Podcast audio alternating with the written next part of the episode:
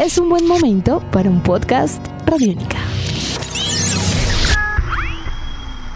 Podcast Radiónica.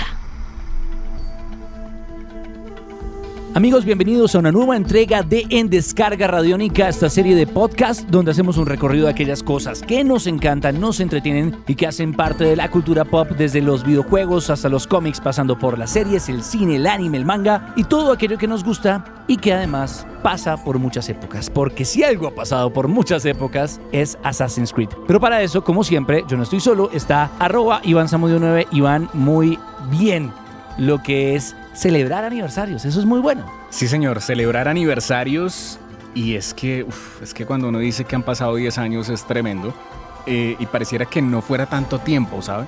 Es una cosa bien curiosa, pero estamos celebrando que un 13 de noviembre del año 2007 se estrenó para PlayStation 3 y Xbox 360 el videojuego Assassin's Creed. La primera entrega de esta gran saga de videojuegos, de esta gran eh, franquicia de videojuegos creada por Ubisoft. Qué gran juego. Eh, recuerdos, recuerdos, recuerdos. Un PlayStation 3 que nos introducía a la alta definición. Ajá. Eh, una máquina que nos daba la oportunidad de hacer un open world sin precedentes. Pero además de eso, un juego que cambiaba todos esos conceptos que teníamos. Nos permitía jugar en otro tiempo, espacio, de otra forma. Oriente nunca ha sido tan bien explorado por Occidente en los videojuegos. Eh, aparte del juego de Aladdin de Super Nintendo.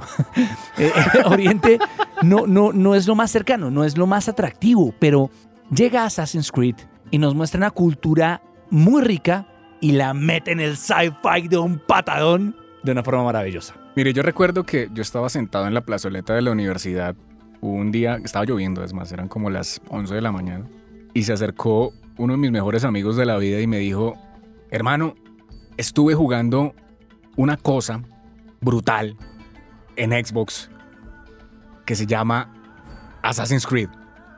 Y yo, ¿qué es eso? Entonces me empieza a explicar y yo, wow. Y lo compró y me lo prestó y todo fue un caos porque resultó ser un juego muy bueno, muy bueno. Yo creo que es lo que usted decía hace un momento, habría una, digamos como una premisa de decir, porque es que los juegos de mundo abierto hasta ese momento, ¿qué podríamos decir? O sea, sí habían existido aproximaciones y digamos el que más lo había logrado bien había sido Grand Theft Auto. Exacto. Con, eh, pues en el caso de Rockstar, pero nunca se llegó a pensar como, oiga, llevemos esto a otro plano, llevemos esto a otro, a otro nivel, a otro tipo de, de aventuras donde la movilidad implica no coger un carro sino coger un caballo, ¿sí?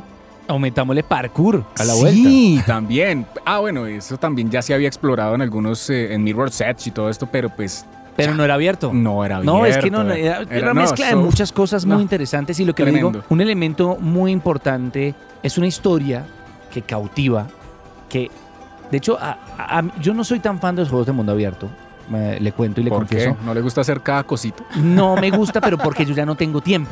Sí, Entonces, cuando uno crece, ya no tiene tiempo. Cuando uno es un gamer eh, eh, en colegio, uno tiene vacaciones para dedicarle tres semanas a un videojuego y sacarle hasta la última gota. Pero cuando uno está grande, cuando el juego está abierto, no es tan divertido, no, es tan chévere. Pero, sí, verdad. pero Assassin's Creed con su historia, con ese rompecabezas de que hay algo más allá de lo que yo estoy haciendo, que ya es importante lo que estoy haciendo, hace que uno se enloquezca y se motive a descubrir y a romper y a ver detrás de esa cortina que es el mundo que nos plantean, que insisto, es suficientemente rico, hermoso, milenario, es Oriente, eh, eh, son los templarios contra, contra, contra los locales, contra, contra la cultura que ya estaba allí, ya es en sí mismo históricamente, es una premisa interesante Una cosa de peso. pero además lo enriquece y le da una proyección de ciencia ficción que aceptémoslo que cuando completamos esos videos de, de las Sí. piezas fue una cosa que uno decía, Dios mío, yo quiero Es ver. es decir, yo no he terminado este juego y yo ya sé que quiero el siguiente. Eso es, eh, es una franquicia que paró, a- que arrancó ahí, puso una bandera y de ahí mismo se puso a la par de las franquicias más grandes e históricas de los videojuegos hasta entonces. Y además, eh, empezó con una historia, digamos como tal, con un personaje, que es Desmond Miles. Y Desmond, pues, después tuvo también sus apariciones en juegos siguientes. Y toda esa historia de adentrarse en un experimento científico para mirar la, la memoria histórica y genética de todo eso, y adentrarse en que hubo un antepasado de cierto personaje que fue un asesino y todo No, y la esto. memoria No, genética y justificar que, que, que uno pudiera fallecer en ese mundo. Todo No, es muy bueno. estuvo El muy bien Animus, pensado. todo eso. No, fue estuvo muy, bien bueno. pensado. Es un cabezazo. Y, y esto, pues, abrió una puerta de decir, de crear un universo transmedia. Es que Assassin's Creed, pues, empezó con videojuegos, pero pues ya hemos visto que hay otros personajes como Desmond Miles que se someten al Animus, a, esta- a estas regresiones históricas, y no lo han vendido en cómics, en novelas. Tanto así que la película que es con Michael Fassbender hace parte de ese universo. Claro. Es, es otro personaje parecido a Desmond Miles, donde pues el Animus lo quiere revivir, esta compañía, ta, ta, ta, ta, ta. Entonces es una cosa enorme. Hay que, que- se pueden ir para cualquier época, para cualquier momento. Para, bueno, han, han visitado muchas épocas, de pronto con los piratas no les fue tan bien, pero, pero bien. Es, es, eso es crear un producto enorme. Eso, eso es el resultado de la mente de Corey May. Una persona que, muy, siendo muy joven, empezó a crear un universo y a participar en juegos también muy importantes de ese estilo, como es Prince of Persia, en Sí. donde, de donde nacen todas estas cosas y decidió, venga, quiero dejar atrás ese personaje que ya tiene un background, que ya tiene una construcción que no podía modificar y todo lo aprendido en videojuegos tan interesantes y tan chévere como Two Thrones o Water Within y decir, venga, voy a hacer Las algo de tiempo también. cero. Y lo que hizo es una cosa maravillosa. O sea, Sí. hay que aceptar que si, si a nivel de desarrollo de videojuego, como, como el- la dinámica creada para este videojuego que es maravillosa, pues mitad es la dinámica, mitad es la historia tan, tan chévere, detallada y tan encantadora como la que creó Corey May. Y aparte de eso, pues es que si lo vemos durante, si uno puede mencionar como juegos, eh, digamos, eh, epítomes como tal, eh, icónicos dentro de la cultura reciente de la historia de los videojuegos, la primera década del siglo XXI, un juego que marcó esto fue Assassin's Creed. Sí. Nada que hacer. Marcó la generación. y tanto así, y marcó una generación y tanto así que es ya un ícono cultural.